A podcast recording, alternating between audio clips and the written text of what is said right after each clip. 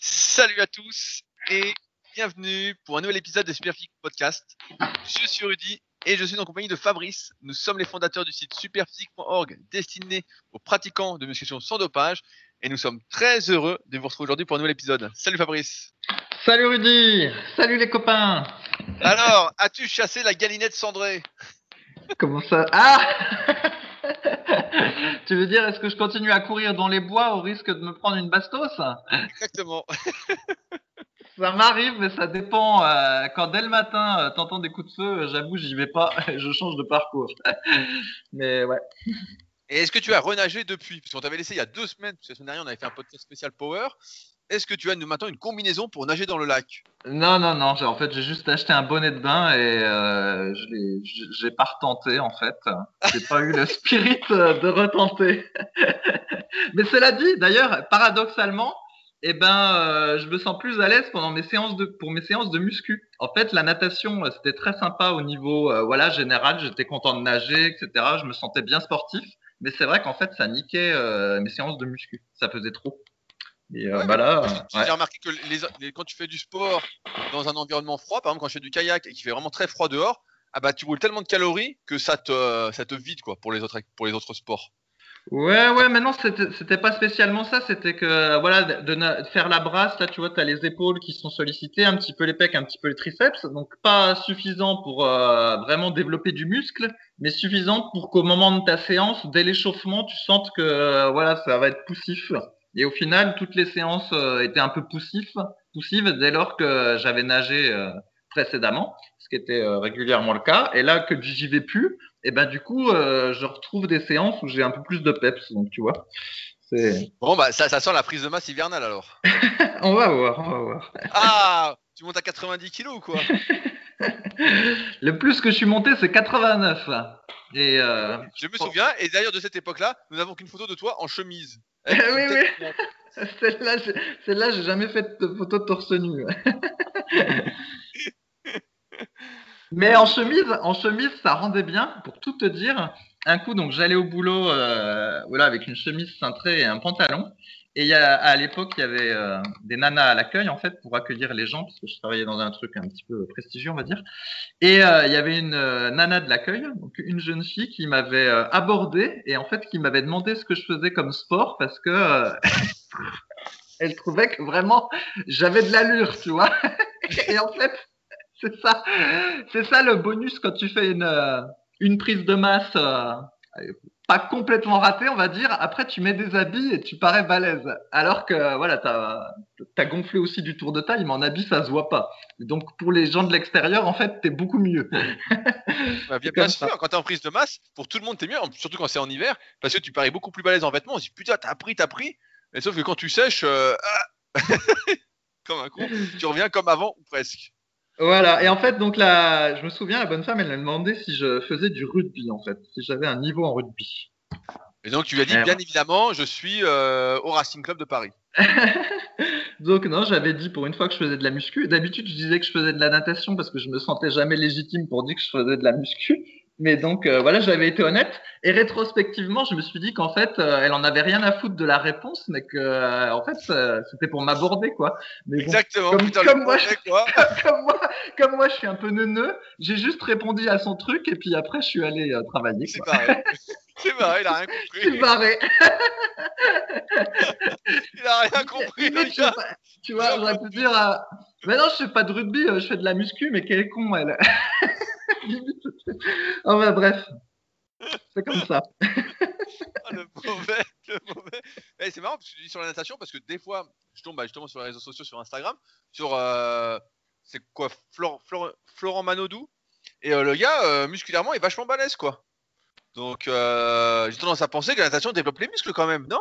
Euh, oui, bah après, on sait pas s'il fait pas plein de muscu à côté, et puis euh, à son niveau aussi, il fait pas euh, trois heures de natation par semaine. hein. C'est ça aussi, il faut voir le, temps, le temps passé.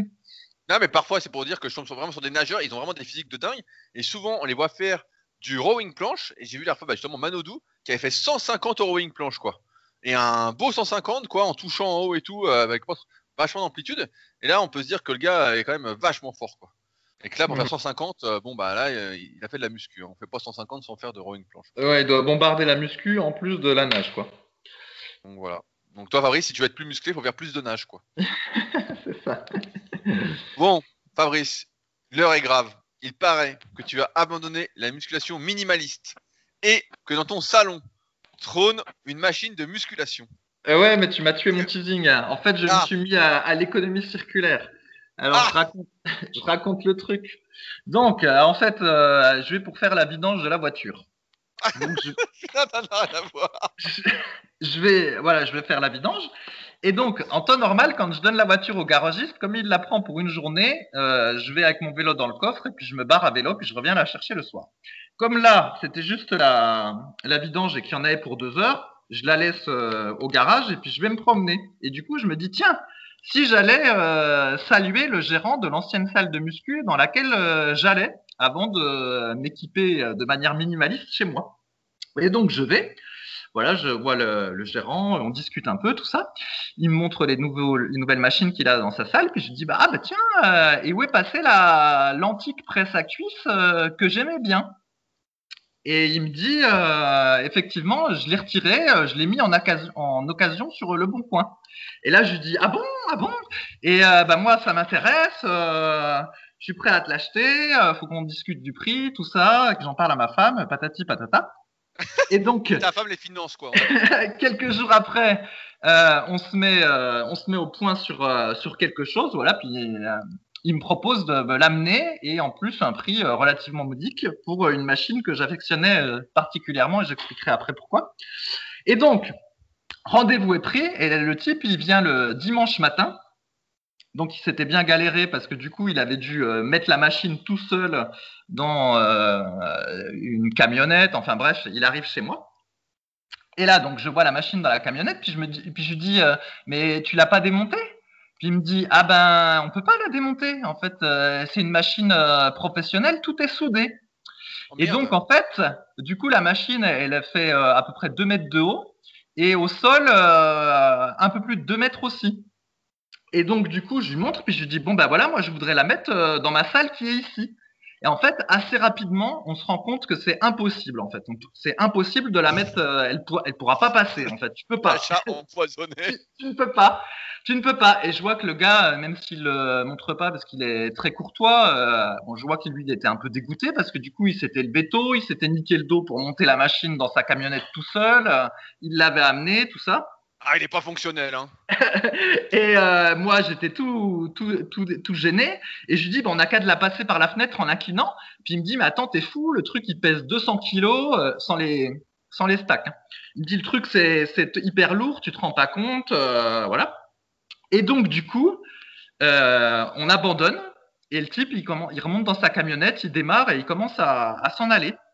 Et là, il y a ma femme que j'avais bassiné euh, pendant des jours, tous les jours précédents. À chaque fois, je lui disais Ah là là, c'est l'apothéose de ma vie, je vais enfin avoir une presse à cuisse à la maison. Ah là là, vivement que je l'ai, vivement que j'ai ma presse à cuisse. Et tous les jours, je la bassinais avec ça. Et donc, du coup, elle me dit Écoute, euh, ta presse à cuisse, ça fait tellement longtemps que tu m'en parles, euh, on n'a qu'à la mettre dans le salon. On verra bien euh, comme on fera dans le futur. Pour le moment, mais là dans le salon. Et donc, du coup, je cours après la camionnette. Et là, je Ah, dis la C'est bon. de la semaine. Je dis, c'est bon, ma femme est, est ok. Elle, euh, elle m'a proposé de la mettre dans le salon. Pour te dire, même moi, je n'avais même pas pensé à cette idée euh, un peu saugrenue. eh, pourtant, avant, dans ton appartement euh, parisienne, t'avais un salon muscu. Ouais, ouais, mais bon, un- c'était un contexte différent. Bref, et donc le type revient avec la camionnette. Voilà, tout le monde est heureux, tout ça. Toute l'histoire qui finit bien. Et sauf que, bah voilà, fallait l'emmener maintenant de la camionnette jusqu'au salon. Et donc, euh, on commence à la descendre de, de la camionnette. Et je t'assure, je soupèse le machin. Je dis, oh là, attends, je vais aller chercher ma ceinture de power. Et lui aussi, il avait emmené sa ceinture dans la camionnette. On a les deux mis la ceinture pour sortir le machin de la camionnette. Après, on l'a mis sur des trucs à roulettes. Donc, ça a été après, à peu près. Et ensuite, il a fallu la monter de quelques marches d'escalier. Et je t'assure, c'était euh, super dur, en fait. On a dû, c'était tout compliqué. Il fallait monter d'abord le devant, après l'arrière. Enfin, un truc de fou. Et puis, finalement, on a réussi à la mettre euh, voilà, mettre euh, contre le mur là, là où je voulais. Et en fait, ce qui se passe, c'est que comme c'est une machine qui date des années 80, à l'époque, tu vois, c'était pas des trucs chinois euh, tout merdiques comme maintenant. Donc c'est, euh, il y, a, y a plein de tubes comme dans un banc de musculation que tu peux acheter sur Amazon. Et sauf que les bancs de musculation modernes, tu vois, tu, tu les soulèves, ils pèsent rien en fait. Comme si les tubes, ils étaient complètement vides. Et puis que, voilà, les tubes sont vides et puis l'épaisseur de, je sais pas ce que c'est, de la fonte ou de l'acier ou peu importe, ça, ça a pas l'air très épais, tu vois. Mais là, tu sens que le, la machine, c'est tout est épais, quoi. Et du coup, elle paye, elle paye pas de mine, mais elle est hyper lourde. Il y a ça.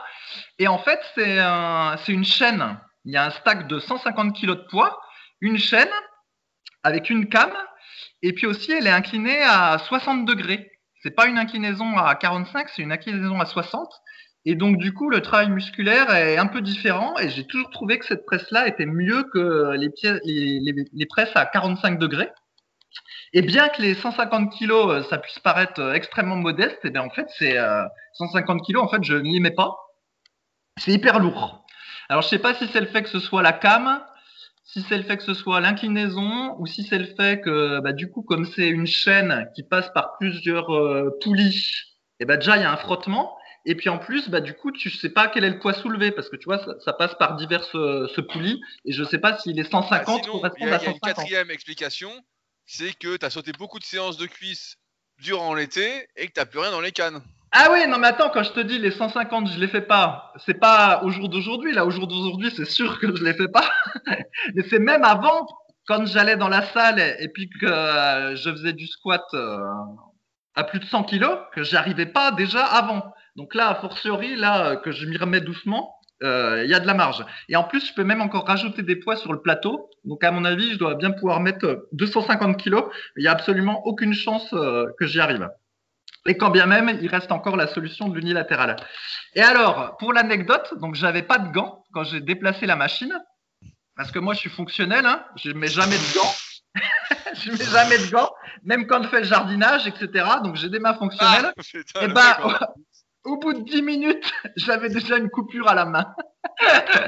ah, c'est beau le truc fonctionnel où tu mets pas de gants parce que tu es un guerrier. Et là, j'ai un pansement à cause de cette coupure que je me suis fait euh, dimanche. Bref. Et donc, bah, je l'ai déjà testé deux fois. Et là, euh, j'aime autant dire que je suis heureux. Hein. et donc là, la, presse à cuisse est donc dans le salon. Ouais, c'est ça. Elle est dans le salon. et, donc, tu hurles dans le salon, parce que toi, tu cries beaucoup quand tu t'entraînes. Quand euh, tu, fais, tu fais la presse à cuisse. Ouais, c'est ça. C'est tout à, Ta femme est, très heureuse de l'achat, en fait. Ouais, mais en fait, elle m'a dit l'autre coup, euh, ça m'a fait plaisir parce que ça faisait longtemps que je t'avais pas entendu brailler comme ça.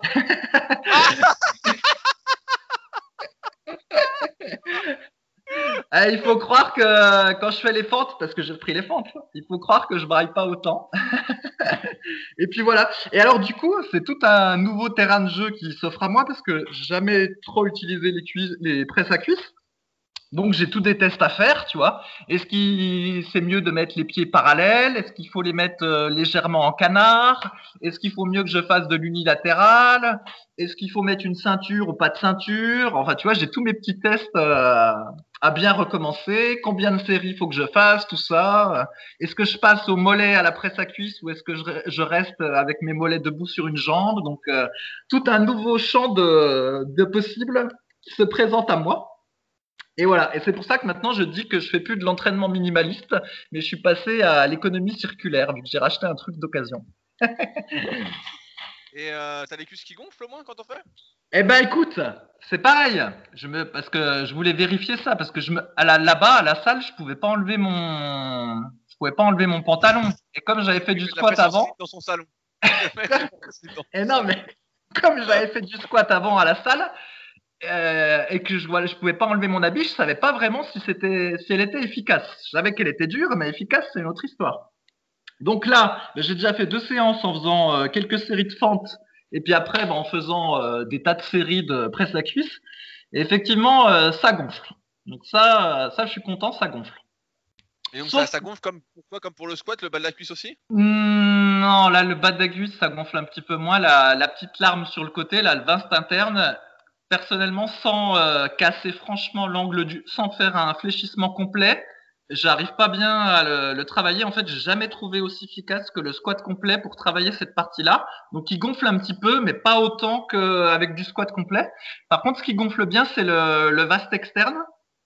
Le vaste externe, il gonfle bien, puis la, la cuisse dans son ensemble, mais c'est vrai que le bas, c'est pas aussi bien que le squat complet.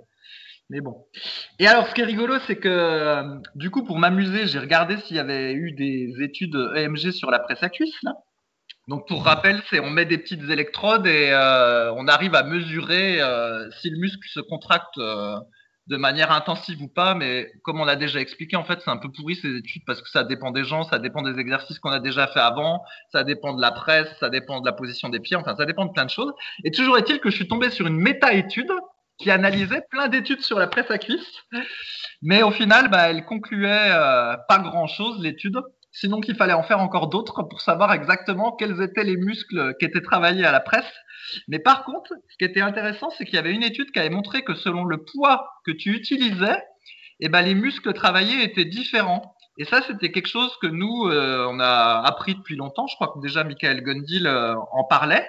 En fait, selon le poids que tu utilises, eh ben, c'est pas les mêmes muscles mis en jeu. Alors des fois, c'est parce que le mouvement se modifie. Par exemple, au squat, si tu mets très lourd, bah, tu vas te pencher en avant, donc mécaniquement, c'est plus le même mouvement que quand tu as le, le dos plutôt vertical, voilà, avec un poids léger. Mais il y a aussi que simplement euh, le poids en elle-même, à mouvement égal, hein, parce que quand tu es à la presse, c'est toujours le même mouvement, hein, que tu mettes 100 euh, kg ou 150 kg, et le mouvement est le même, il n'y a pas de, de, changement. Et ben les muscles mis en jeu, euh, d'après les études de MG, sont pas tout à fait les mêmes. En fait, il y a la sollicitation est pas pareille. Et notamment, justement, de ce que j'ai compris, le vaste interne, quand je deviendrai très très fort et que je mettrai des charges très très lourdes, eh ben, il est possible que cette fois-ci, il soit beaucoup plus sollicité que là où j'utilise des charges euh, modérées parce que je, veux prendre le tronc, mais je veux prendre le temps que mes articulations euh, s'habituent au, truc. Donc voilà, tout ça pour dire que peut-être que voilà, dans quelques mois, quand j'utiliserai des charges plus lourdes, bah, peut-être que là, je verrai une congestion plus importante euh, du vaste interne. Bon bah ça, ça sent le retour des photos en slip quoi. Mais bon, alors tu parles, je suis comme un fou. euh, Toutes les trois séries, je vais vite enlever mon pantalon puis me regarder dans le miroir pour bien voir euh, ce qui se passe. ah, je suis heureux comme tout. Alors après, je fais, mes, je fais mon, mon test euh, les deux jambes. Ensuite, je fais mon test en unilatéral. Hop, je retourne vite dans le, devant le miroir pour voir ce qui s'est passé avec l'unilatéral. Si la congestion a un petit peu changé, tout ça. Ah, je suis comme un gosse. Ah, franchement, franchement, tu devrais te mettre sur Twitch. franchement, je suis sûr que des gens te regarderaient faire ça. Hein. Faire la presse en slip, courir dans la salle de bain, revenir. Non, je, je, la fais en, je la fais en, en jogging, mais j'enlève le jogging évidemment pour regarder. Mais ouais, là, je suis, je suis heureux comme tout. Eh ben, Et euh, effectivement, ce qui est- c'est très rare de, dans toutes les salles que j'ai fait, j'ai jamais retrouvé une presse à cuisse à 60 degrés euh, comme il y a là. En général, c'est des 45 ou des horizontales, mais des 60 degrés. Éventuellement, on voit de temps en temps des verticales, mais c'est très très très rare. Mais des 60 degrés comme ça, j'en ai jamais vu. Et donc voilà, c'est une panata. Elle doit dater de la fin des années 80, euh, début des années 90. C'est pas, c'est pas bien clair. je- et tout- comme toi là dans ma première salle là, à Tremblay justement. J'en avais une à 60 degrés qui ressemble à celle que tu as achetée, mais elle était blanche. Ah Et, ouais, euh, bah, elle a été repeinte hein, là, celle-là. Ah ouais ouais parce que euh, y en avait une et ça ressemblait pareil. Il y avait 150 kilos de poids. Ouais. Et je me sou- souviens que j'en faisais un peu, et c'est vrai que bah, moi j'aime bien, en plus, euh, ce que j'aime bien encore plus, c'est la presse verticale. Mais c'est vrai que maintenant, euh, ça soit des presses à 45, t'as même des presses à 35 degrés maintenant. Donc exprès ouais. pour que tu mettes encore plus lourd, donc en fait tu te fais chier à charger comme un, un con euh, et à décharger encore pire après. Mais c'est vrai qu'à Ouais, 60 ouais. degrés, c'est très rare quoi. Ouais, et alors tu sais ce qui est impressionnant, c'est que à part la sellerie, absolument tout est d'origine en fait. Hein. C'est-à-dire que tous les tubes coulissants, la chaîne, etc., tout est d'origine, rien n'a rien n'a changé quoi. Et là tu te dis ça c'est du matos euh, de qualité. hein. Parce que du coup, Ouais. bah, moi je vais pas m'en servir beaucoup à proportion par, euh, par rapport à une utilisation dans une salle, mais dans la salle il y avait quand même des gens qui s'en servaient et lui-même l'avait acheté d'occasion, donc c'est une machine qui a énormément servi et elle est, franchement elle est comme neuve. Hein. C'est un truc de fou. hein. Mais bon, c'était la qualité dans le temps, quoi. C'est plus comme ça aujourd'hui. Mais bon, fi- finalement, c'est plus de la musculation minimaliste que tu fais, donc moi j'ose demander à quand l'achat d'une poulie haute et basse? Non, non, là, la poulie haute et basse, je vais, je vais pas passer le cap. Ce que tu aurais plutôt pu me Ah, demander, c'est. eh, Ce que tu aurais pu me demander, c'est est-ce que je vais repasser du full body à l'half body pour me réserver une séance dédiée aux cuisses? Ça, c'est une question plus intéressante. Ah, ça, ça, ça, j'y crois moyennement, mais ça va peut-être se faire pendant quelques semaines avant que tu repasses en full body. peut-être, mais dis donc, euh, voilà, si je fais que de la course à pied, puis que euh, voilà, il fait froid dehors, ça se trouve, je vais peut-être me remettre à refaire du half, une séance cuisse dédiée, et puis voilà. Après, bon, je touche du bois. Je touche du bois au niveau des genoux parce que pour l'instant, j'ai jamais eu de problème aux genoux. Ce serait le bouquet que maintenant que je me mette à fond dans la presse à cuisse, je me mette à niquer les genoux. Parce que s'il y a une articulation que j'ai en bonne santé, c'est celle-là. Malgré euh, les squats complets que j'ai fait pendant des années, les genoux, c'est nickel. Alors, il s'agit pas de les foutre en l'air. Bah, ce qui serait drôle, c'est que, drôle entre guillemets, c'est que ça arrive et que tu la presse toujours dans le salon, quoi. Et que tu puisses euh, faire, quoi. C'est comme un bah. avec presse dans le salon. Ça, je pense que je pense que je pourrais la revendre parce qu'elle est bien, donc euh, ça, ça m'inquiète pas trop. Donc voilà, l'histoire de la presse à cuisse et de l'entraînement euh, circulaire. L'économie circulaire. L'économie circulaire. Alors dans la foulée, sinon il y avait une question sur le forum sur une sur euh, l'entraînement avec une presse à cuisse. Je sais pas si tu veux la traiter ou si tu veux dire oui, vas-y, vas-y. Et donc c'était ouais, je, dis ce qu'il y avait. Vas-y, vas-y, faites la question, vas-y. Ouais, bah donc en fait c'était quelqu'un, je l'ai pas sous les yeux, euh, en gros qui disait que euh, n'avait pas de, pas de fesses, alors qu'il entraînait ses cuisses euh, régulièrement, puis il dit bah voilà comment ça se fait que j'ai pas de fesses, est-ce qu'il de pas de fessiers, est-ce qu'il faut que je change mon entraînement ou qu'est-ce qui se passe parce que là ben j'ai l'impression que mes cuisses prennent mais les fesses il se passe rien. Et en fait il nous donne son entraînement et son entraînement c'était quelques séries de presse à cuisse, quelques séries de leg extension et quelques séries de entraînement. J'ai son entraînement sous les, sous les yeux c'est presse à cuisse 4 séries de 12 à 15, leg extension 4 séries de 10 à 12 répétitions et les curls 4 séries de 10 à 12 répétitions. Autrement dit, c'est pas trop un entraînement euh, bah, disons que c'est tout à fait le type d'entraînement que va te donner un coach dans une salle de muscu pour que euh, tu travailles un petit peu tes cuisses. Voilà, tu as, trois machines, tu as peu de risque de te blesser, puis tu fais un, petit peu tout. Et en fait, euh, ce que je voulais dire, c'est que à la presse à cuisse, les fessiers sont pas sont pas tellement sollicités, sauf si tu mets tes pieds assez haut sur le plateau et qu'en plus tu as une euh, grande amplitude de, mouvement, avec le risque que d'avoir une amplitude trop grande et de décoller d'ailleurs un peu les fesses et de te faire euh, mal au bas du dos. Mais la plupart des gens, en fait, quand ils font de la presse à cuisse avec une amplitude très complète, eh ben les fessiers euh, sont pas sont pas vraiment sollicités. Et a fortiori, s'ils sont atteints de, ce qu'on, moi j'en rigole à chaque fois, du truc de l'amnésie des, des, fessiers, qui dit qu'en gros, à force d'avoir passé euh, beaucoup de temps assis euh, par le travail et euh, en étant adolescent, parce que les adolescents ils sont assis puis ils font de la console, et ben en fait on, ils perdent, on perd un petit peu la, on perd, la, on perd le, le fait d'être capable de mobiliser ses fessiers et au final, bah, c'est l'ischio-jambier qui va faire entre tout le travail. Et en fait, le, fessier, ben, dans les exercices de cuisse, il travaille quasiment plus. Et donc, spécialement à la presse, où déjà, naturellement, je pense que ça travaille pas beaucoup le, fessier. Et donc, j'ai fait le test avec celle-là, sachant que c'est une 60 degrés et pas une 45, donc euh, c'est pas forcément un test sur lequel vous pouvez vous appuyer. Quand je fais mes fentes et après je vais à la presse, eh ben sincèrement, je sens pas du tout les fesses à la presse. Je sens les quadriceps et les ischios, mais les fessiers, je les sens pas du tout. Donc pour moi, la presse, vraiment, ça travaille très très très peu les, fesses. Alors toi, Rudy, comme tu mets tes pieds bien haut sur le plateau, peut-être que ça te laissait un, peu plus non? Ouais, ouais, bah moi, après, tous les exercices de cuisse euh, de base me font énormément les fessiers.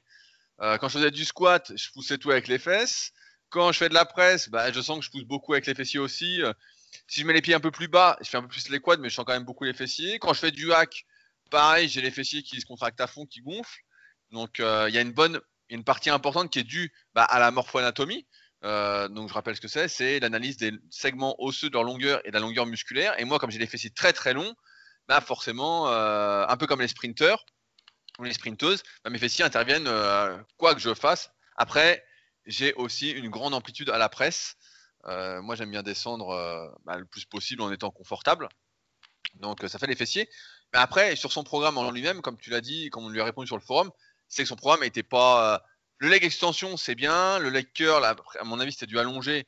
C'est bien, entre guillemets. Mais c'est des exercices d'appoint. C'est comme si vous faites des écartés pour les pectoraux. bon bah c'est bien comme mouvement, mais c'est pas ça qui va vous faire vraiment prendre des pectoraux ou qui va vraiment vous faire prendre des cuisses. Là, en fait, il avait 4 séries de 12 à 15 de presse à cuisse. Voilà, il avait ça pour les cuisses. Le reste, c'était bonus. Et comme on le répète souvent, la presse à cuisse, c'est pas un exercice qu'on va recommander de faire en série. Euh, de se recommander de faire des séries de 15. On va même aller jusqu'à 20 répétitions. J'en avais parlé dans ma vidéo, je crois, sur les séries longues sur YouTube. La presse à cuisse, c'est un super exercice pour faire du. Fabrice, fais-tu du clavier en même temps? Non, je, j'ai un petit crayon que je, j'appuie dessus, mais effectivement, Eh ben, je savais on pas que s'entendait. Ah. On l'entend, c'est une honte, c'est une honte. Le mec fait autre chose en même temps, il est en slip derrière son ordinateur. Il reste en slip pour se regarder les cuisses. Et donc, c'est un exercice qui se prête bien aux séries longues. Et d'ailleurs, le 4x20 à la presse à cuisse, c'est un truc qui donne des cuisses à coup sûr, si on a une bonne amplitude, qui a des cuisses, soit des quadriceps, soit des ischios, soit des fessiers, euh, 2 D3 en général, euh, rarement des 3 D3, sauf si on est très doué. Mais après, l'amnésie musculaire que Fabrice n'aime pas tant, en fait, c'est très simple, c'est de dire, comme tout à l'heure, tu parlais justement euh, des muscles qui étaient plus ou moins recrutés en fonction du poids qu'on mettait sur les barres, qui va être aussi différent en fonction de la longueur des séries, en fonction de la vitesse d'exécution, euh, la technique qu'on va adopter, etc. Ben, là, c'est euh, un peu la même chose, j'ai oublié ce que je voulais dire. Je me suis perdu dans mon truc. J'ai trop parlé. J'ai trop Eh ben, l'amnésie, eh ben, tu voulais peut-être dire Ouais, que l'amnésie, voilà, des- fessiers fait que quelle voilà. que soit la charge que tu vas utiliser, ben, au final, euh, jamais les fessiers sont sollicités. En, en fait, ner- nerveusement, eh ben, la connexion est mal mise en place et donc on a du mal à recruter ce muscle-là. Et c'est pour ça que il faut faire des exercices dans ce cas-là plus d'isolation, ce qu'on appelle un peu un travail de fond, comme quand on a un point faible en musculation, pour essayer de euh, faire des vraies connexions nerveuses, des connexions nerveuses, de vraiment renforcer ce circuit nerveux. À force de faire un mouvement, à force de solliciter un muscle, on va réussir à le solliciter de mieux en mieux, de mieux en mieux, de mieux en mieux, et comme ça. Et donc c'est pour ça que là, là, ce qu'on lui a conseillé sur le forum et ce qu'on lui, conseille en podcast, si c'est votre cas par exemple, vous avez un point faible dans le même style, bah, c'est de rajouter peut-être du trust, arrière, euh, de faire même peut-être des exercices d'isolation à la poulie si vraiment c'est un gros gros point faible. Euh, on peut lui conseiller, et on va reparler après, de faire du squat gobelet en descendant euh, vraiment euh, jusqu'en bas. C'est, on n'a jamais vu quelqu'un faire du squat gobelet ou une variante de squat en descendant à fond, ne pas avoir de fessier. hein. C'est très très très très rare. Ça existe, mais souvent, quand on va jusqu'à bien étirer les fessiers, parce qu'on sait que l'étirement facilite le recrutement musculaire, ben, en général, on prend des fessiers, sans aucun doute. Donc, euh, et c'est marrant parce que donc c'est Monsieur Moyen qui posait la question et sur le forum il disait est-ce que je dois arrêter de faire les cuisses et euh, ne plus travailler que les fessiers? Et en fait, c'était son programme global qui n'allait pas. Euh, et vu le programme qu'il avait, ça m'étonnerait en plus qu'il avait qu'il ait des grosses cuisses, sauf prédisposition. Et donc, euh, il n'avait pas pas le bon programme quoi. Et là, avec ce qu'on lui a dit, donc s'il fait du hip thrust, des fentes arrière et qu'après il fait sa séance cuisse en s'appliquant à bien descendre en fonction de sa mobilité, de ses leviers, et ben normalement il devrait prendre des fessiers euh, sans. euh, Le Fabrice fait du stylo pendant tout le Ah podcast. merde, j'ai recommencé. Putain, le mec, on l'entend quoi. C'est-à-dire qu'en fait, là, je- de là où je suis, je la vois, ma, ma machine, et je, je rêvasse un peu en même temps, tellement je suis content de la voir, tu vois. À, à quand le, à quand le podcast sur Twitch et euh, pendant que je réponds, tu fais de la presse. Tu fais une série de presse. ouais, ouais, on va voir. Il faudrait déjà que je redevienne euh, fort dessus pour euh, que je sois pas Ah, tu, ridicule. tu caches les poids. Ah, de toute façon, personne la presse, donc personne ne pourra dire si c'est mauvais ou. Euh, Ouais, ouais, mais après, mais moi, je mettrai mon short, donc tout le monde verra mes cuisses, donc il faut que je reprenne un bon volume de cuisses. Bah, sinon, tu laisses pousser les poils, ça fait plus gros. Enfin, ouais, et donc moi je voulais compléter ta, ta réponse. Euh, pour- de la même façon que pour les pecs, euh, on dit qu'il faut faire deux exercices de développer. Je sais pas moi, du coucher des dips ou du coucher de l'incliné, puis après un exercice annexe. Pour le dos, pareil, il faut faire au moins euh, un tirage vertical et au moins un tirage horizontal. Là, pour les cuisses, il faut au moins faire euh, deux gros exercices hein, pour les cuisses. Ah ouais, Donc, ouais, sais bah, bien ça- sûr. ah ouais. Ça peut être euh, presse hack, euh, presse fente, et encore, on pourrait même en rajouter un autre si on considère que les fentes, c'est quand même un exercice un peu technique, donc c'est pas aussi intense entre guillemets musculairement que peut l'être le hack ou le squat. Mais voilà, faut au moins deux gros exos. Le- comme on dit là, le leg, ex- le leg extension puis le leg curl, c'est la, la cerise sur le gâteau. C'est pas. des- voilà, c'est des trucs bonus pour la congestion en fin de séance. Mais c'est sûr. Après, sur le nombre d'exercices, là, on dit ça si vous avez déjà un peu d'expérience. Si vous débutez complètement la musculation, en général, on fait qu'un exo. Et puis progressivement, on va rajouter, euh, bah voilà, on va arriver à 2-3 exos euh, intense productive par muscle pour qu'on puisse continuer bah, voilà, à progresser. comme on l'avait expliqué dans le podcast sur les trois facteurs de l'hypertrophie musculaire, il faut progresser en charge, utiliser des charges suffisamment lourdes, donc utiliser la bonne fourchette de répétition, et puis qu'il y ait un volume suffisant durant la série, par exercice et par séance. Et donc ça, ça passe par le fait de faire plusieurs exercices par muscle. Et là, pour les cuisses, bah voilà, il avait qu'un seul vrai exercice, qui était un peu en série trop courte euh, pour moi. Euh, du moins, son cycle de progression était un peu court. Et donc, euh, bah d'ailleurs, si on ne sait pas trop quelle longueur de cycle de progression utiliser, je recommande à tous d'utiliser l'application SP Training. On n'en parle jamais assez, mais c'est vraiment une super application qui est disponible sur les stores, sur iOS et sur le Play Store. D'ailleurs, il y a une grosse, grosse mise à jour qui arrive. Vous allez voir, putain, elle prend vraiment un coup de neuf. Et après, bah, il y en a plein d'autres qui vont être prévus, euh, qui sont prévus. Mais euh, voilà, si vous ne savez pas trop quel cycle de progression utiliser, bah, n'hésitez pas à vous servir de l'application. Elle va vous guider en euh, faisant automatiquement, en vous marquant ce que vous devez faire à la séance suivante, puis à la séance suivante et la séance suivante. Et ça vous fera arrêter votre cycle de progression, redémarrer à nouveau à partir des fourchettes de répétition qu'on a identifiées comme étant les meilleures avec l'expérience, c'est-à-dire euh, bah, après, pour ma part, avoir coaché plusieurs milliers de personnes euh, depuis 2006 via mon site rudicoya.com, c'est-à-dire euh, après avoir fait des tests et des tests et des tests en tout genre. Et donc pour la presse, bah, une bonne fourchette de répétition, par exemple, c'est entre 12 et 20 répétitions. Et pour les autres exercices, je vous laisse découvrir tout dans l'application SP Training. Voilà. Ouais, et sinon, donc toi, pour la presse, je me souviens plus, tu verrouilles les genoux pour faire du rest-pause ou tu ah, fais de la tension continue? Eh bah, non, je verrouille pas, mais euh, on en avait parlé il y a deux semaines, donc je vais. ah, on avait déjà parlé? Non, non, non, ah, on, avait, on, parlé du rest pause.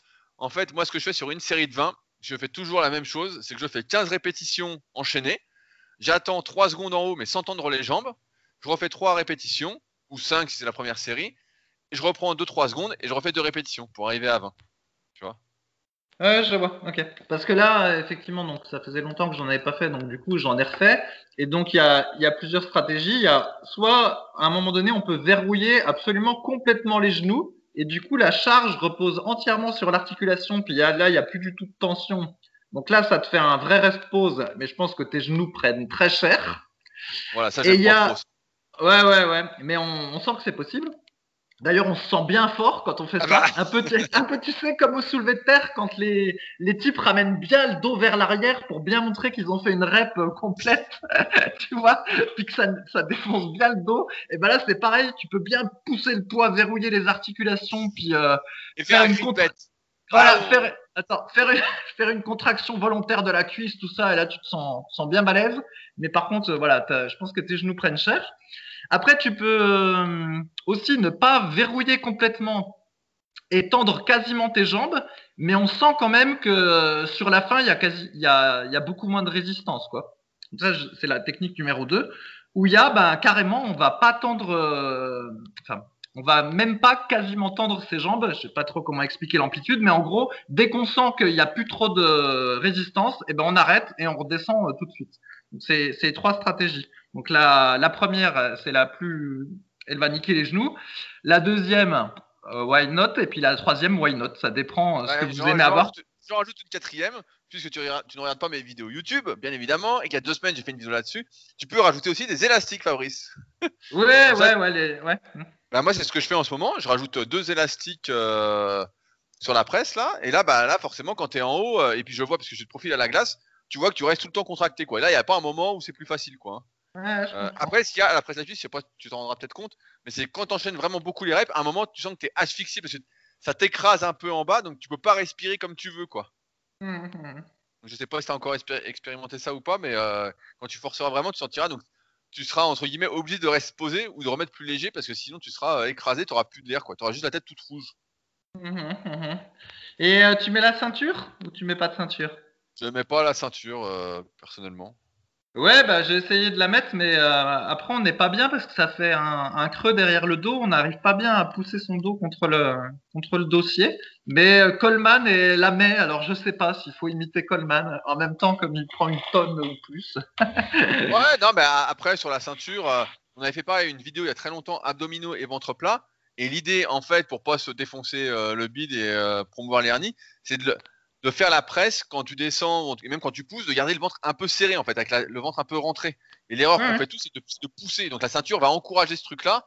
Donc je suis pas trop pour la ceinture. Et si on gonfle le ventre quand on fait de la presse, bah, je recommanderais plutôt de remettre plus léger et de réapprendre à le faire avec le ventre serré pour euh, pas prendre de risque de se faire une hernie euh, abdominale parce qu'après, euh, si on met un certain temps à s'en remettre, mmh mais bon, mmh éviter de se blesser. Donc si tu sors le ventre, Fabrice, tu peux te filmer. Il bah, faut que non, non, mais euh, non, justement, je sors pas. J'arrive presque à faire un vacuum sur cette euh, presse-là, mais je pense que ça doit être l'angle ou le plateau, mais en fait, je peux complètement rentrer le ventre tout le temps. Enfin. Bah, voilà. C'est ce qu'il faut faire, donc tant mieux. Alors, on peut rebondir sur le squat gobelet. On avait une question sur le squat gobelet. Ah, on, sent que tu n'as pas été là la semaine dernière, Fabrice, parce que tu as déjà prévu les questions. Eh ouais, j'ai préparé un peu le podcast là, mec. Alors, on avait sélectionné une question de Panoramix, le druide.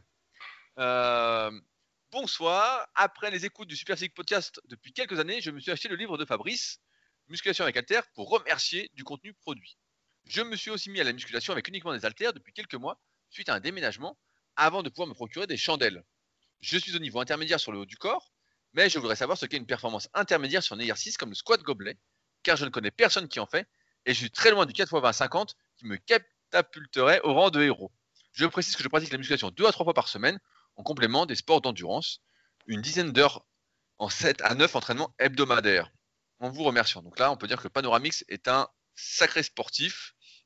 Il n'y a pas euh, à dire euh, grand chose. Après, sur euh, le squat gobelet, en ce moment, je suis justement en train de réfléchir, bah, j'ai pratiquement fini de réfléchir sur euh, son intégration dans les tableaux du Club Superphysique. Donc clubsuperphysique.org, c'était un site qui existe toujours, mais que j'ai fermé euh, suite à quelques dérives qui m'ont pas spécialement plu. Et maintenant, et la suite, c'est dans la tribu Superphysique. Euh, et on est en train de refaire les tableaux du Club Superphysique, les tableaux de performance à passer pour passer ces niveaux.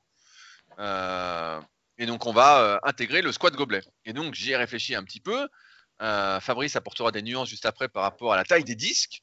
Mais je pense qu'on peut estimer qu'un 4x20 avec 30 kg, avec 1 minute 30 de récupération et une bonne amplitude, c'est-à-dire sous la parallèle, bah, ça peut être un niveau bronze. Un 4x20 avec 40 avec 1 minute 30, ça peut être un niveau silver.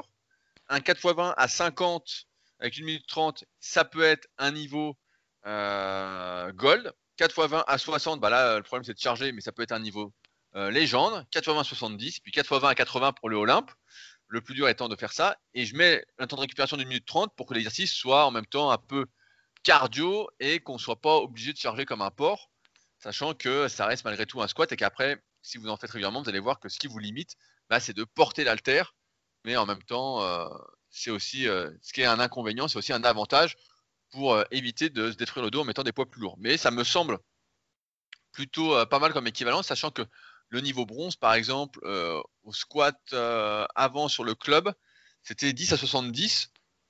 Et je pense que quand on fait un 4x20 à 30, bah, ça doit correspondre à peu près. Euh, un 4x20 à 50, bah, ce que j'avais fait quand Fabrice m'avait mis au défi. D'ailleurs, je viens de reprendre le squat gobelet pour m'amuser.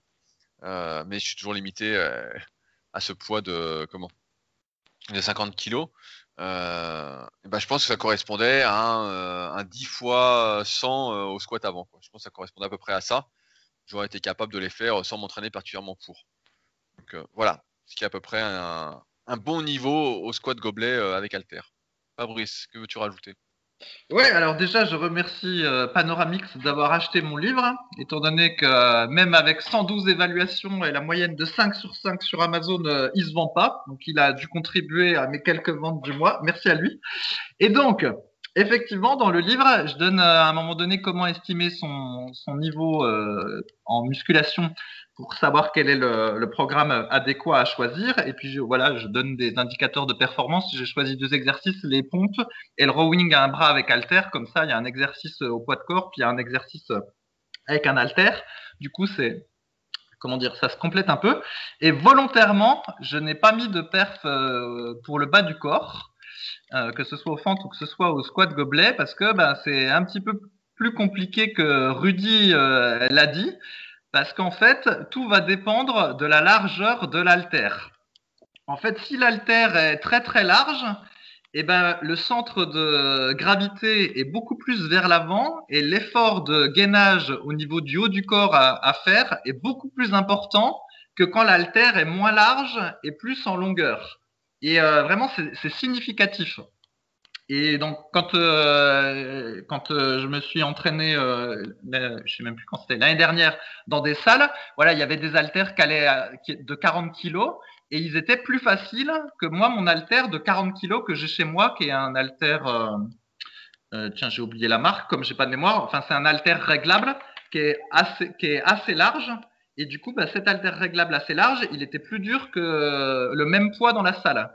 Et à un moment donné, j'ai acheté des plaques de 20 kg décathlon parce que je voulais essayer de tester le, de me tester justement au squat gobelet, puis essayer de mettre plus lourd que mon halter réglable qui va jusqu'à 40 kg.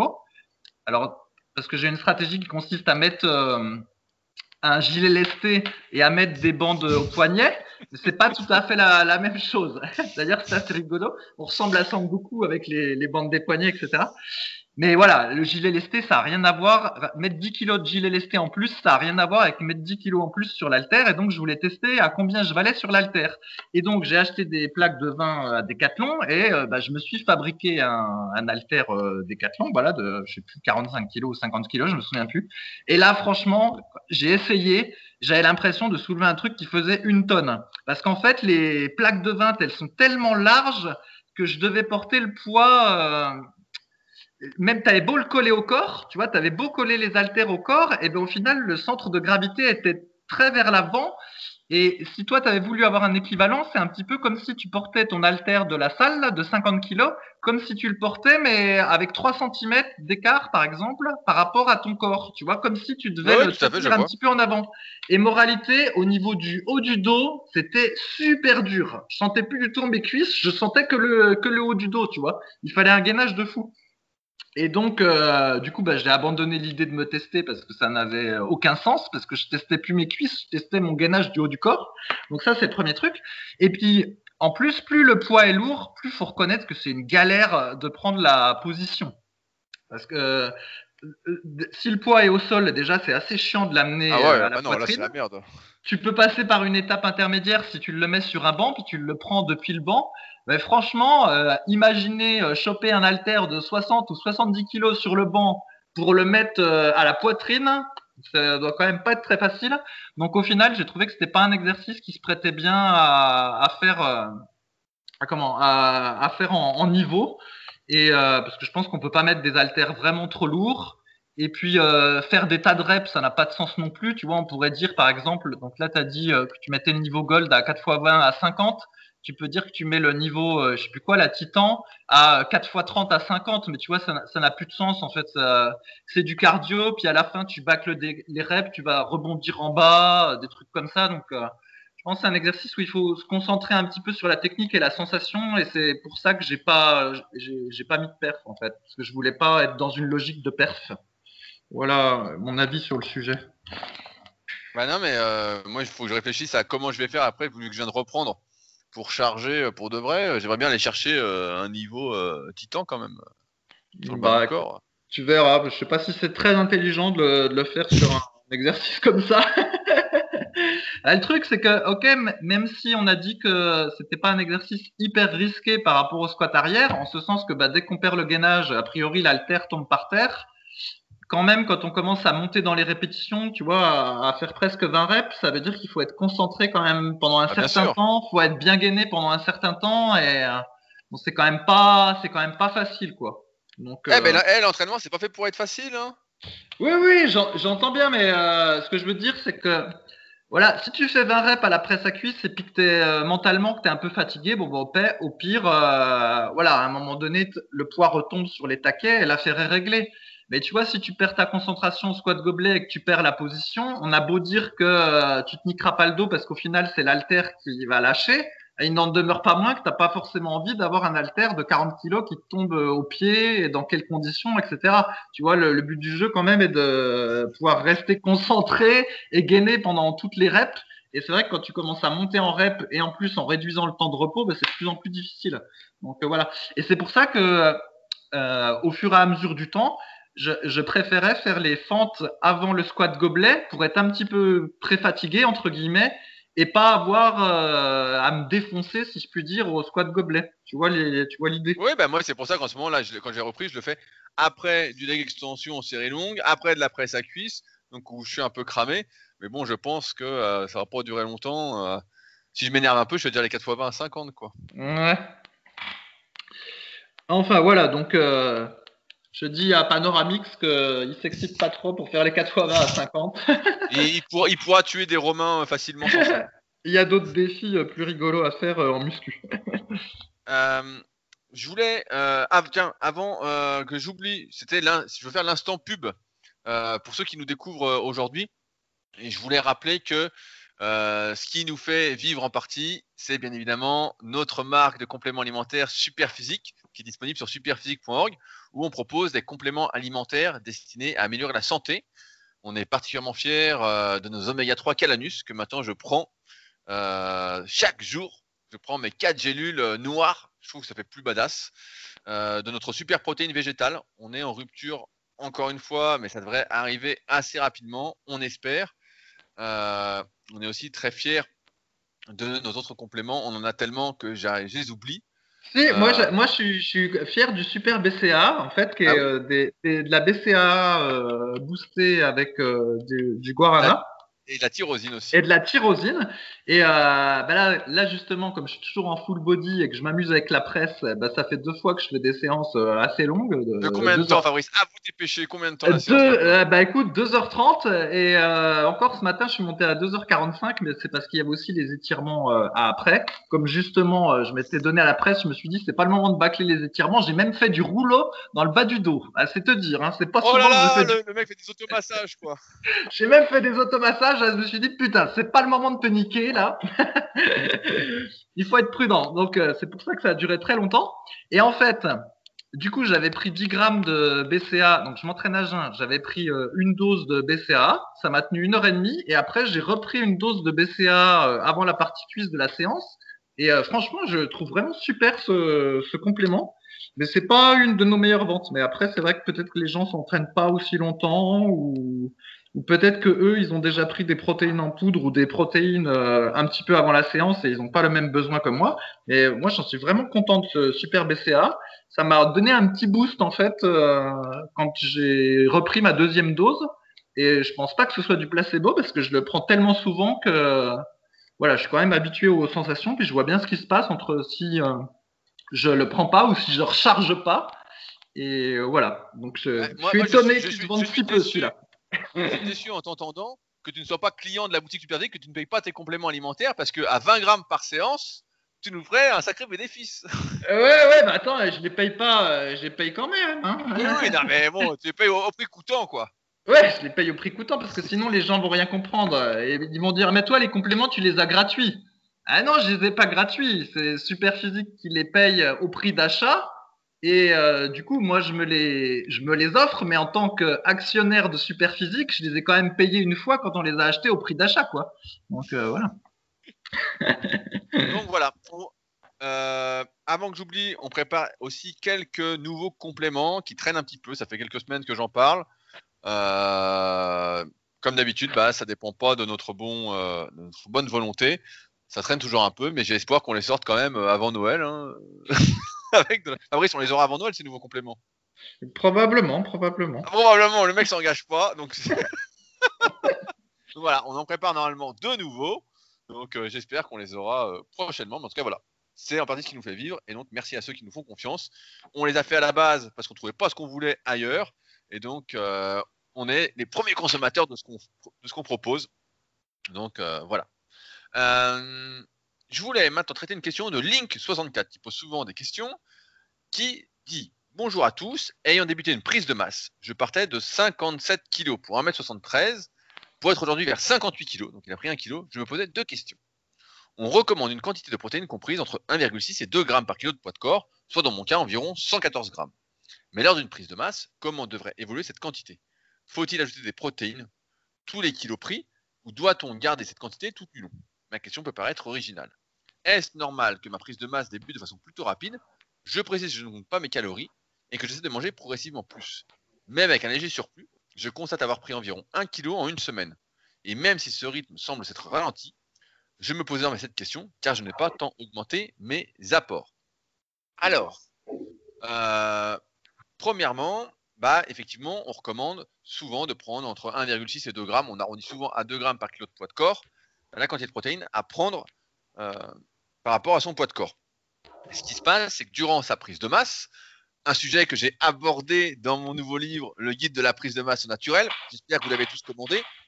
Le, type a choisi la question exprès pour pouvoir faire de la publicité à tous les coups. et en plus, je les, je les dédicace personnellement tous.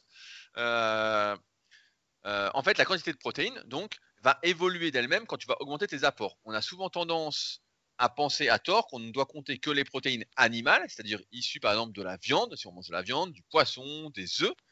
Euh, et comme notre expérience l'a démontré, et les études l'ont démontré euh, sans débat possible, il faut compter également les protéines des sources végétales. donc, c'est pour ça que Fabrice, étant vegan, ne manque pas de protéines, d'autant plus qu'il se complémente en super protéines végétales. Euh, en, plus, en plus, là, je euh, je sais pas pourquoi, j'ai une période lentille corail. Là, je, je mange de la lentille corail euh, à tout bout de champ. Bon. D'ailleurs, j'en reparlerai, je vais pas te couper, mais je pense que la lentille corail est très sous-estimée. Parce que ça, se, ça se cuit en, ça se cuit en 7 minutes. C'est plus rapide que le riz et la même chose que les pâtes mais en étant beaucoup, beaucoup, beaucoup plus nutritif. Donc, euh, voilà. Ouais, mais au, au, goût, c'est pas très bon quand même. Hein. C'est pas. Euh, oh non, ça va, ça va. Enfin bref, vas-y, reprends le. Excuse-moi. Bah, quand on est vegan, forcément, on aime tout. Hein. Euh, se pose plus. On n'est plus un fin gourmet. et donc, quand on est en prise de masse, en fait, quand on va augmenter ses apports, que ce soit, bah, par exemple, on augmente souvent ses glucides, c'est ça qui coince. Et ben en fait, dans ces sources de glucides, que ce soit bah, là, les lentilles corail, euh, mais plus, plus, euh, plus sérieusement, euh, des pâtes, du riz, euh, du blé, de la semoule, etc. Et ben là-dedans, il y a à peu près une dizaine de grammes de protéines pour 100 grammes. Donc à chaque fois qu'on va augmenter ces apports-là de glucides, on va augmenter indirectement, sans y penser, son apport de protéines. Donc normalement, il n'y a pas à monter ces quantités de protéines animales tout au long de la prise de masse, surtout quand on prend qu'un kilo.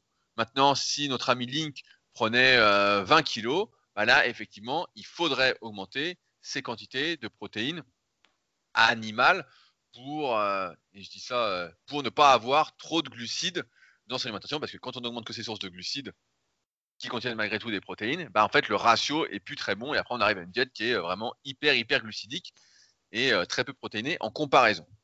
Ça peut se défendre, mais c'est pas ce que je recommande.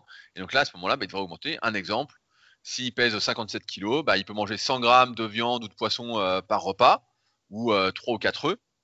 Et puis, euh, quand il fera 70 kg, il peut passer à 120-130 grammes. Puis, quand il fera 75-80, il peut passer à 150. Et puis, s'il fait 90 kg et plus, il peut passer à 200. Voilà. Et là, il aura la masse. Il aura, il aura la bonne quantité de protéines en fonction de son poids de corps. Ensuite, est-ce que c'est normal que sa prise de masse démarre de façon plutôt rapide? Bah, Effectivement, pour moi, c'est normal parce qu'au début, s'il n'avait jamais manger en quantité un peu plus importante, ce qui se passe, c'est qu'on va remplir ses réserves de glycogène. On en parle souvent, mais nos muscles contiennent euh, des réserves de glycogène, c'est-à-dire des réserves de glucides, et de manière plus ou moins importante en fonction des efforts qu'on fait, en fonction de la taille de nos muscles, en fonction de si on manquait de glucides auparavant, comme dans le cas d'un rebond glucidique, et là ce qui peut être le cas s'il se sous-alimentait, euh, et donc, quand on prend, je pas, 100 grammes, on stocke 100 grammes de plus de glycogène, on va stocker avec 3 grammes d'eau en plus. Donc, euh, au total, si on stocke 100 grammes de glucides en plus, on, aura, pèsera 400 grammes de plus. Donc, c'est normal que s'il a augmenté un peu ses rations, eh ben, il est pris beaucoup et c'est pas très gênant parce que ce rythme semble s'être ralenti. Donc, je pencherai pour cette hypothèse-là. Sinon, effectivement, c'est un rythme qui est un peu trop rapide.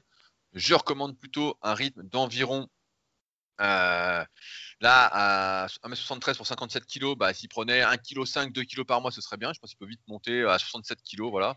Après, il faudrait ralentir un peu. Mais comme il est très maigre, il peut y aller. Un peu de gras ne lui fera pas de mal non plus. Mais c'est vrai que le bon rythme, après, plus on va progresser, plus il va être euh, faible. Et après, se diriger vers 500 grammes à 1 kg par mois semble être euh, une bonne idée. Et après, euh, bah, quand on arrive aux alentours, s'il arrive à 71, 72 kg, bah, là, après, il faut s'entraîner et puis se dire que faut plus faire des bons de 10 kilos sinon euh, dans l'année, sinon là on va prendre majoritairement du gras.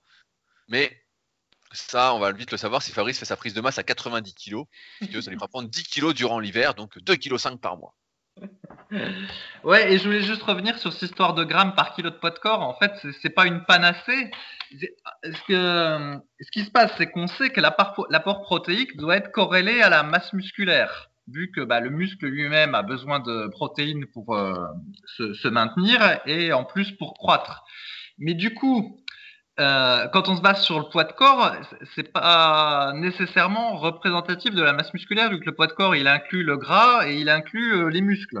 Et donc, si on prend Rudy qui fait 100 kg, euh, je sais pas moi, 12% de matière grasse, on voit bien qu'il a besoin de plus de protéines que si on prend Robert Bidochon qui fait 100 kg mais 25 kg, 25% de matière grasse.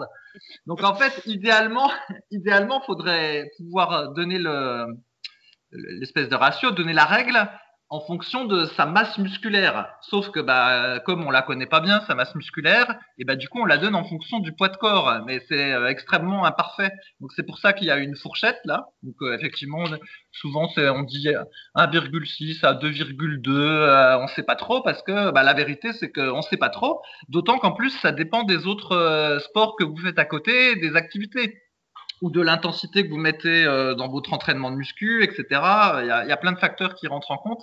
C'est pour ça que c'est une fourchette et qu'il n'y a pas, c'est pas le commandement de Moïse tu dois, pour euh, optimiser tes progrès en muscu, prendre 2,05 euh, de grammes de protéines par kilo de poids de corps. C'est, bien Moïse, hein. franchement, euh, Moïse est bien imité. Hein. en fait, on, voilà, on sait pas trop. Après, il y avait juste une autre règle qui était habituellement admise, c'est que quand on est en sèche, il faut plutôt augmenter le nombre de grammes de protéines voilà, par kilo de corps, en proportion, il faudrait en prendre plus en sèche pour euh, éviter la fonte musculaire.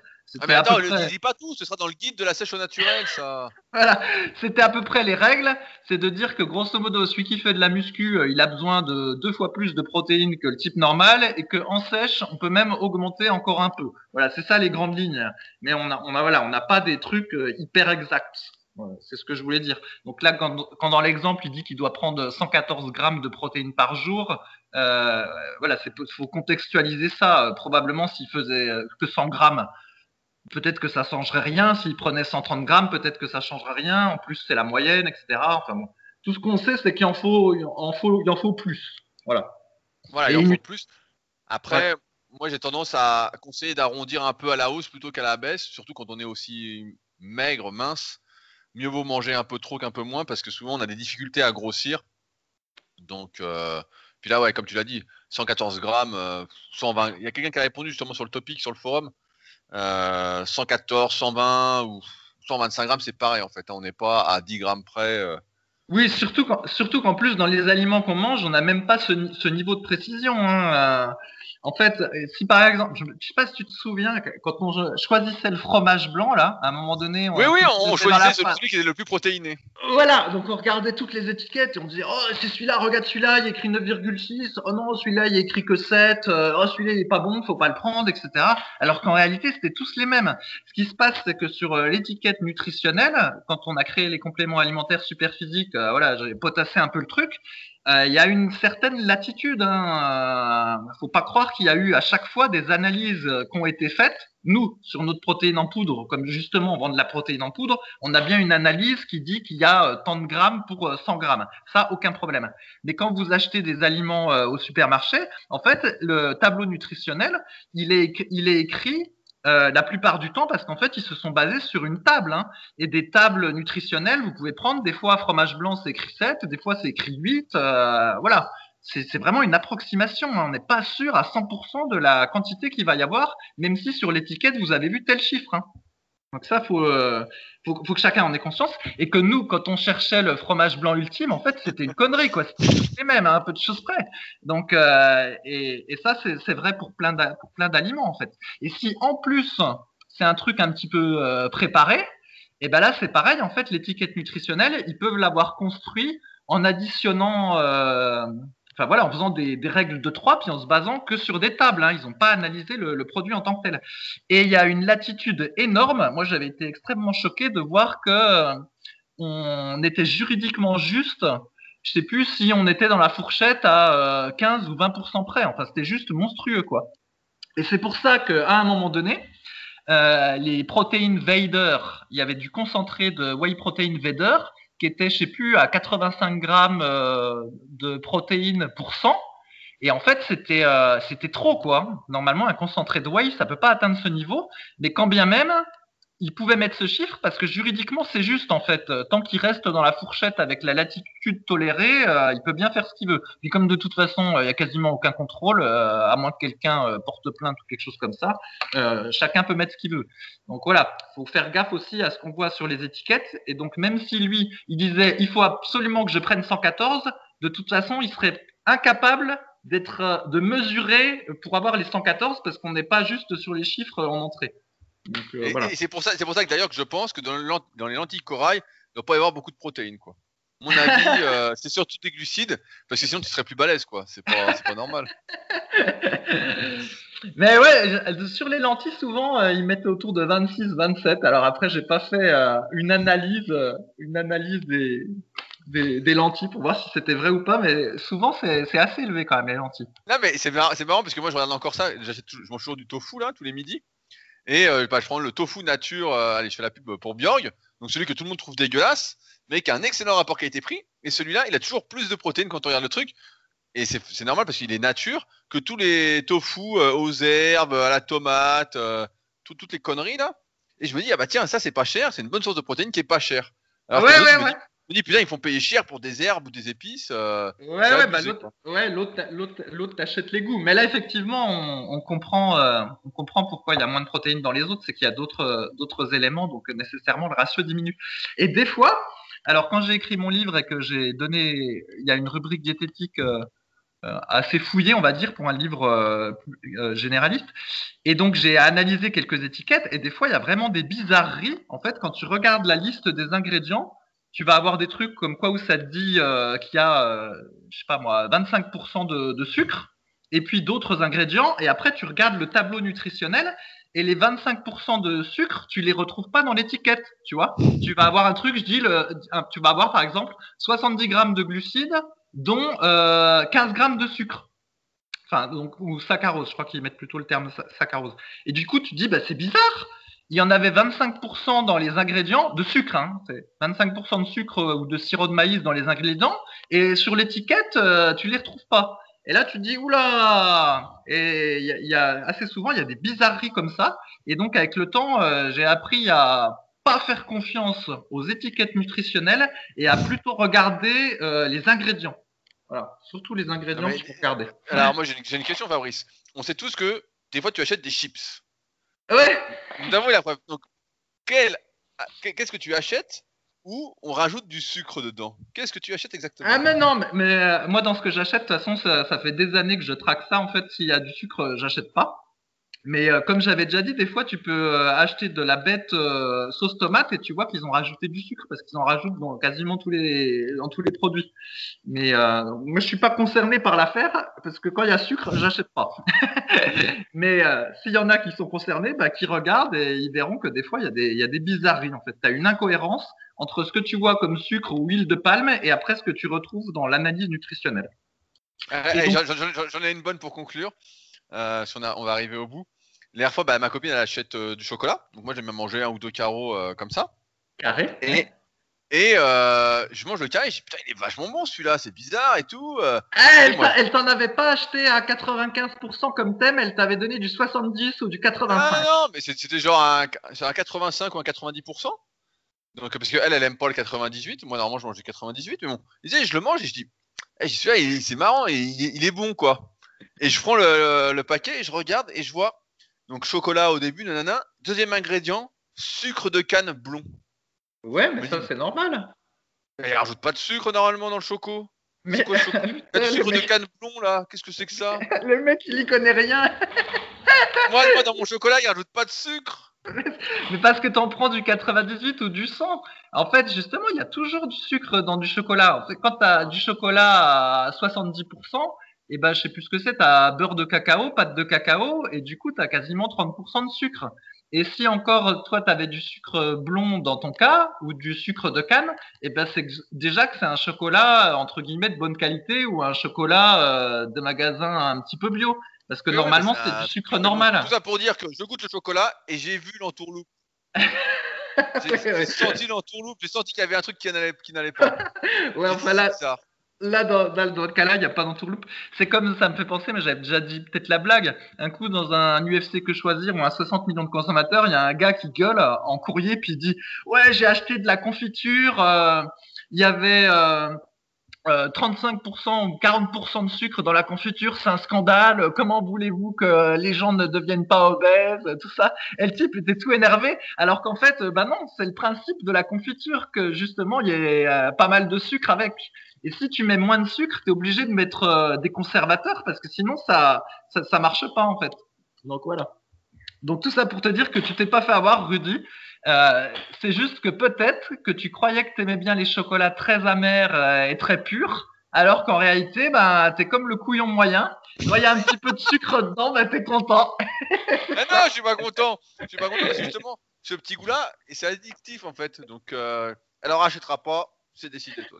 Ah ouais, mais non, non, mais je sais, mais il, faut faire gaffe. moi, j'ai déjà remarqué qu'effectivement, le 85, il est plus agréable que le 95. Euh, ça dépend des moments, mais euh, c'est vrai que quand c'est très amer, c'est quand même un petit peu spécial. mais, là, là, au moins, tu manges du chocolat, quoi. Là, au moins, c'est. C'est ça. Là, tu manges qu'un quart de carré et t'es content quand tu prends euh, celui à 95%. Ouais, c'est abusé. C'est abusé. tiens, bah, pour finir, j'ai entendu UFC que choisir. Je me permets de demander, est-ce que tu regardes toujours l'UFC, Fabrice? Oui, oui, oui, bien sûr. Je regarde après pas tous les matchs, mais si, si, si. Si, si, je continue. Alors, j'ai un truc pour toi. Euh, ça reste pas en ligne longtemps. C'est sur, euh, je l'ai mis sur la tribu. Euh, c'est sur la chaîne YouTube UFC Québec. Ils mettent à chaque fois, avant les combats, une sorte de présentation des combattants qui dure à peu près 40-45 minutes d'entraînement. D'accord. Donc là, il y en a un pour l'événement de ce week-end qui est le titre lightweight, donc Rabib contre Justin Gadji.